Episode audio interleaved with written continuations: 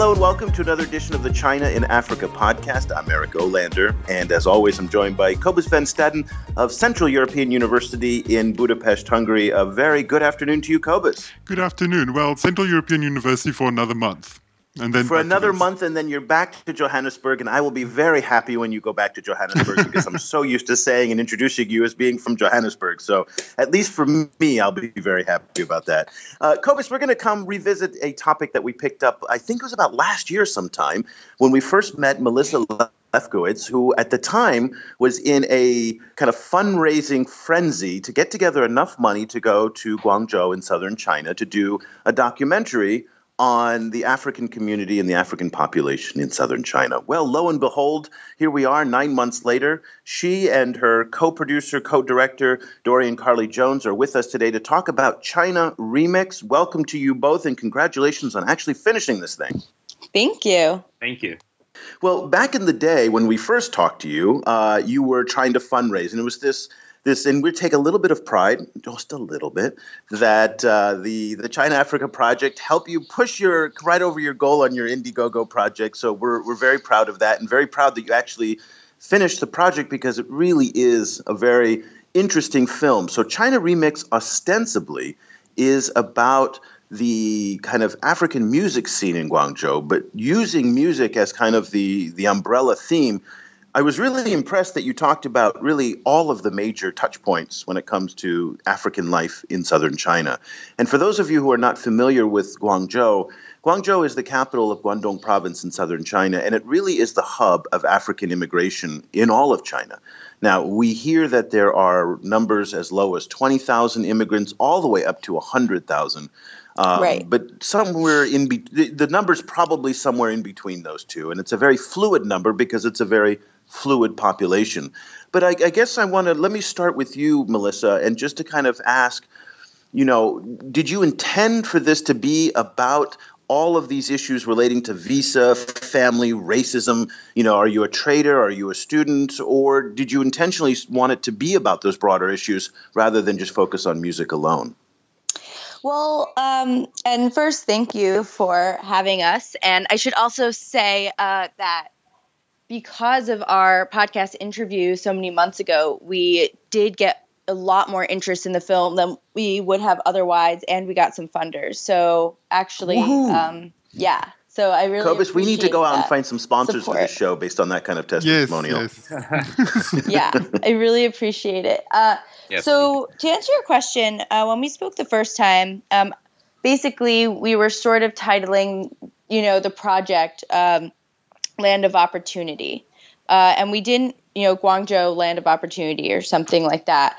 And basically my original um, goal was to just explore the potentially unintended effects of China's economic ascendance kind of over the past fifteen to twenty years. Um, and to me, one thing that, you know, really struck me about that uh, was the established nature of Guangzhou, sort of this kind of I guess, I, I don't even know, like, the, the transition of China from becoming sort of an outgoing, you know, um, country to sort of a receiving country. So where people, instead of emigrating out of China, could potentially start immigrating into China.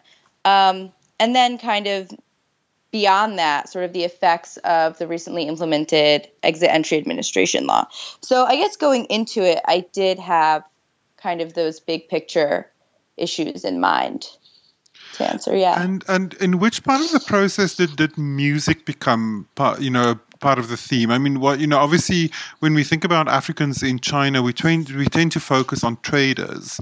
And at the right at the beginning of the film, you know, kind of one of one of your protagonists makes the point that I am, you know, kind of I am an African and I am living in China, but I'm not a trader.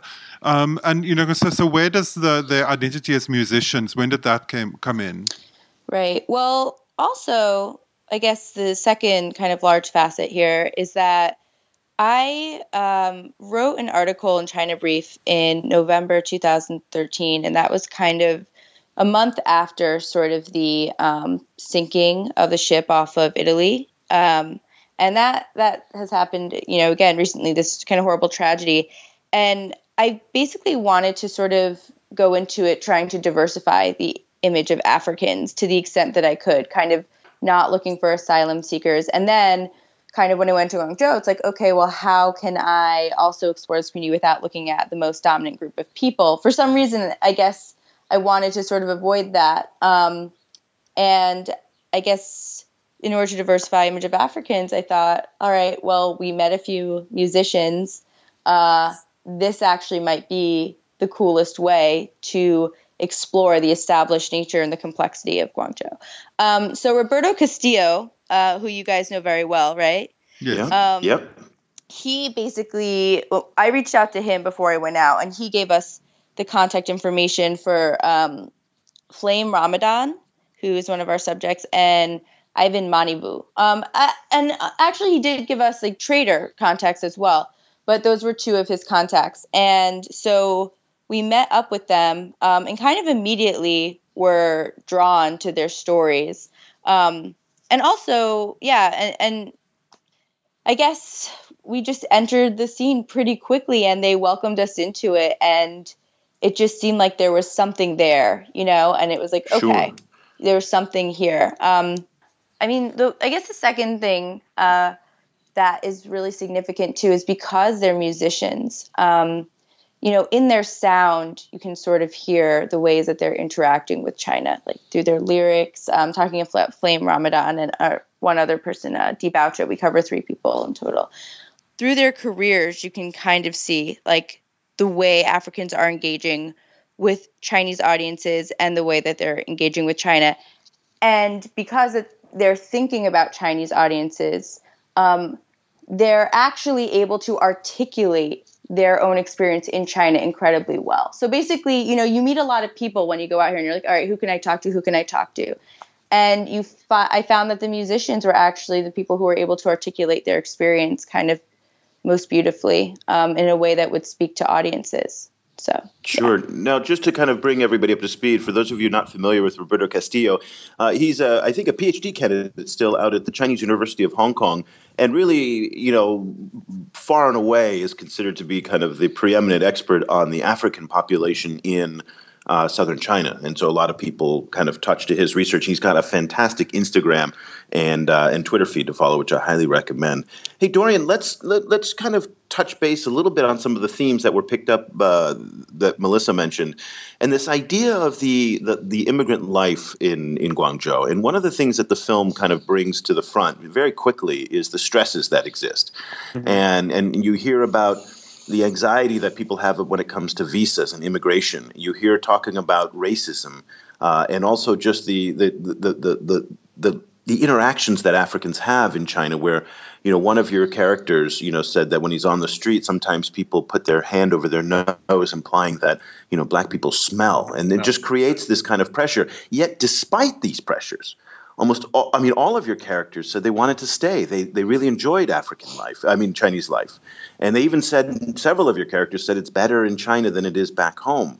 And I just think it was interesting, the juxtaposition of those two pressures. And then tell me a little bit about what your takeaway from, from African immigrant life in Guangzhou was. Well, um, I mean, you, you, you put it pretty well in that, like, uh, basically, it's a, it's a matter of, like, um, in the end, which which is better. Like, in as one of our characters, Flame Ramadan, says, like, life is good in China. Um, when you compare when you compare it, like, to his home country in Nigeria and what his experiences were there, um, China's in in general much safer, from what I gathered, and have like uh, electricity and like running water and Um, just like kind of like the bare necessities of life are easier to come by uh, in China. Um, it's uh, more developed as uh, as near as I could tell. Um, listening to them, um, despite of course the, the, the racial problems and uh, and everything, which is which one one of the big things that fascinated me was like how much uh, media uh, perpetuates the basically the racial stereotypes of Africans and blacks in general in China, um, and specifically American media. Um, yeah, but and, I mean, that's not, I was about to say, that's not a Chinese thing. That That's a, a really a, an, an American, if not a global phenomenon. Yes, exactly. But uh, what what amazed me was how much uh, it affects the Chinese and their view of of Africans. Of course, they have their um, their their own like you know C C T V and like their own like propaganda machine that is uh, perpetuating those same stereotypes as well. And it's kind of like a one two punch of like the Chinese media.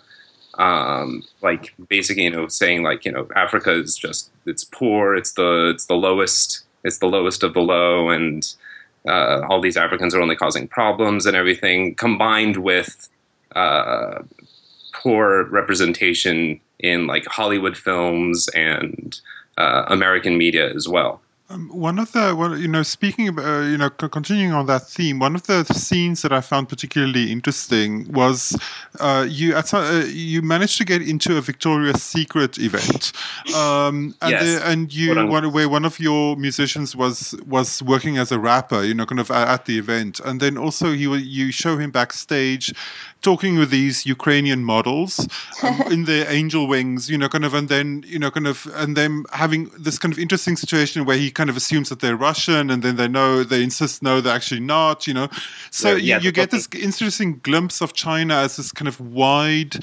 world of immigration. You know, kind yes. of all, of all of these people coming from different places. Um, is is that? Uh, you know, kind of. To, to which extent did, did you feel that the African immigrant experience was was particularly African, and to which extent does it fit into a wider immigrant experience in China? Okay, well, that's a really great question. When I, you know, lived in Beijing in two thousand nine, I lived in a foreigner dorm, um, Beijing Jiaotong University, and Africans were just one, you know, subgroup of students uh, out of, you know, many, many students from many, many, many different countries, um, you know, from, you know, both areas like the Ukraine and areas like Nigeria, and then also Italy and the U S, um, Brazil, Chile. So I guess my kind of personal experience has mostly been sort of in a student setting. Um, and then going to Guangzhou, I guess, you know, it's just pretty much, it is really dominated, I would say, by African populations, but that's a really great question. You know, there really aren't great numbers on China's immigration or foreigner population. There was a census taken in two thousand ten um, said, you know, there are five hundred twenty-four thousand foreigners living in China. But I think people would all agree that that is an inaccurate yeah, number. Um, yeah, and as no you guys know, accurate.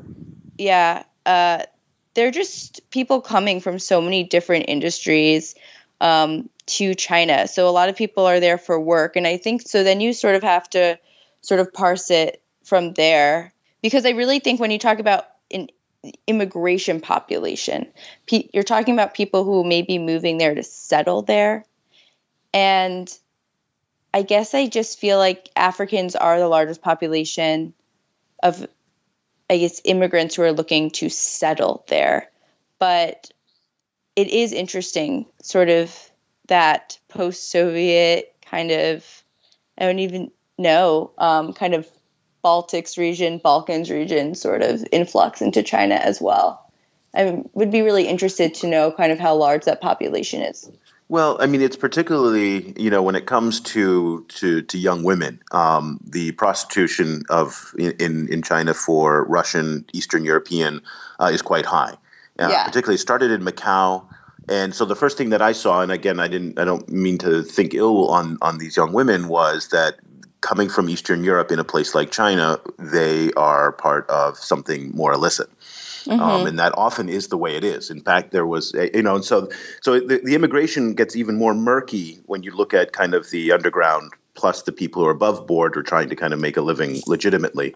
Uh, but Eastern European women oftentimes in China, as in Japan, um, do are often involved, particularly young women, in, in the sex trade. And that's, you yeah. know, that, that's the one of the grimmer sides of it all. Let me let me just kind of start to, to wrap up. And, you know, Dorian, when I was kind of watching this, I was trying to think about what is the point that you were trying to make? What was the, and, and again, not in a negative way, but what was your objective with this movie that you really wanted to convey, particularly to people who may not be familiar with the topic of the of Africans in China and the relationship between the two, because there were so many different messages that kind of came through, from music, again, to the immigration issues and whatnot. What what what's the main kind of point that you want people to take away from China Remix? I mean, just simple awareness, really. Um, when I would mention to people that this was the the topic of the documentary we were working on, they would like give. give me a look of shock, like, what what are you talking about? That's a thing. And so people really aren't aware that this is a phenomenon that's happening, that there are Africans in China at all. Like, it is never, certainly most Americans, it has never occurred to them. Um, and so, at least for me, my main purpose was just, like, getting the word out that this is a thing that's happening, and this is what their lives are like, and uh, these are their, their goals, and like get a, a glimpse, an introduction to their world, basically, because it really, we really only touched upon the surface of the uh, Africans in China, in Guangzhou. So to me, that was like the main, the main, ob- the main objective. And Melissa, let me get, let me ask you the same question for a final kind of thought on what you were trying to achieve with the film. Yeah, so I guess uh, Dorian and I were chatting a little bit last night over sort of what is the best way to describe the film. And I think so kind of what we came up with was a multi-layered introduction. So I guess I was just trying yeah. to show the multifaceted kind of nature of this place. And not that um, media has gotten it wrong in any way, shape, or form. But I think, in, you know, between two thousand nine and I would say maybe even two thousand thirteen before, you know, there are a lot of there, I think Roberto told me he thinks there are like six documentaries right now being made about this space. Um, like currently, right at this moment, uh, that it, it was really quite mostly about the trader. Yeah. Yeah. yeah quite fashionable. Um, about the trader scene, um, that it was really about this sort of like the itinerant sort of makeup of this group of people that they're kind of peripatetic. They're kind of, they're just traveling there and they're leaving. Um, and it's really coming to light that they're not really necessarily going anywhere.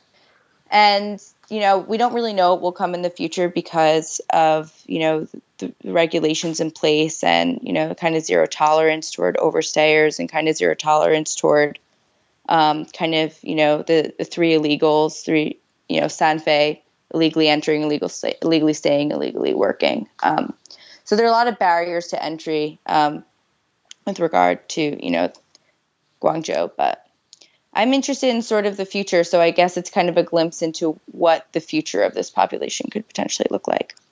Well, the movie is China Remix. The uh, co-producers, co-directors, Melissa Lefkowitz and Dorian Carli-Jones are the kind of brains behind it. And if people are interested in watching it, now we got a private screening on Vimeo, but when uh, or how will people be able to, to watch this masterpiece of yours? Yeah, they can check out our website, China Remix Movie dot com, for uh, upcoming screenings. We're currently uh, in the process of scheduling various screenings around the world. Our next one coming up, we've got one on Wednesday in Nairobi, Kenya, and then on Thursday in New York City. Wow. I'd be fascinated to see the response out of Nairobi. Yeah. Uh, but and if people want to stay on top of what you guys are doing besides the website, uh, are there are there Twitter handles or Facebook that they could follow you on? Uh, yeah, you can follow me on Twitter at Sinofe. Uh S I N O F E I. Why don't you spell that for me? Yeah, Sinofe. I like that. That's really cool. I should. And the Fei, explain the Fei for people who may not uh, be fluent in Mandarin. Oh, uh, Feijiu de Fei. So basically in Chinese, um, Africa is Feijiu. Um, so yeah, the F E I sort of stands for the African very component cool. of my interests. Nice. And Dorian, is there anywhere people can follow you? Yes, yes. I'm on Twitter at Dorian World, D O R I A N, World. Excellent. And uh, Kobus, we all know where you are. You're over at Stadenes. Go ahead and spell that and tell us how we can follow you. That's um, S T A D E N E S Q U E on Twitter. And you can also find me on our Facebook page, which is facebook dot com slash China Africa Project, where we update we, about twenty-four hours a day. Yeah, we've got about a quarter of a million people who are following us on Facebook. We also have a new, brand new newsletter. Actually, Kobus, I got to stop saying that. It's not brand new anymore, but it feels that way because I'm so excited about it. It's a newsletter that we publish out every Monday with, you know, a handful of curated top China Africa stories. So if you'd like to sign up for that, just head over to our website at China Africa Project dot com and you'll find our newsletter there. And of course, if you want to follow this podcast, best way to do it, head over to iTunes, look for China Africa Project, and uh, you'll find us right there. And so you can then uh, also give us a comment, give us a stars. We really appreciate all the feedback we can get. And finally, if uh, if you're a China File expert or a China File fan, that is, the Asia Society has a fantastic website at China File dot com. C H I N A F I L E dot com. You can listen to our podcast there as well as get some fantastic uh, China news every day. So until next time, we'll be back with another edition of the China in Africa podcast. Thank you so much for listening.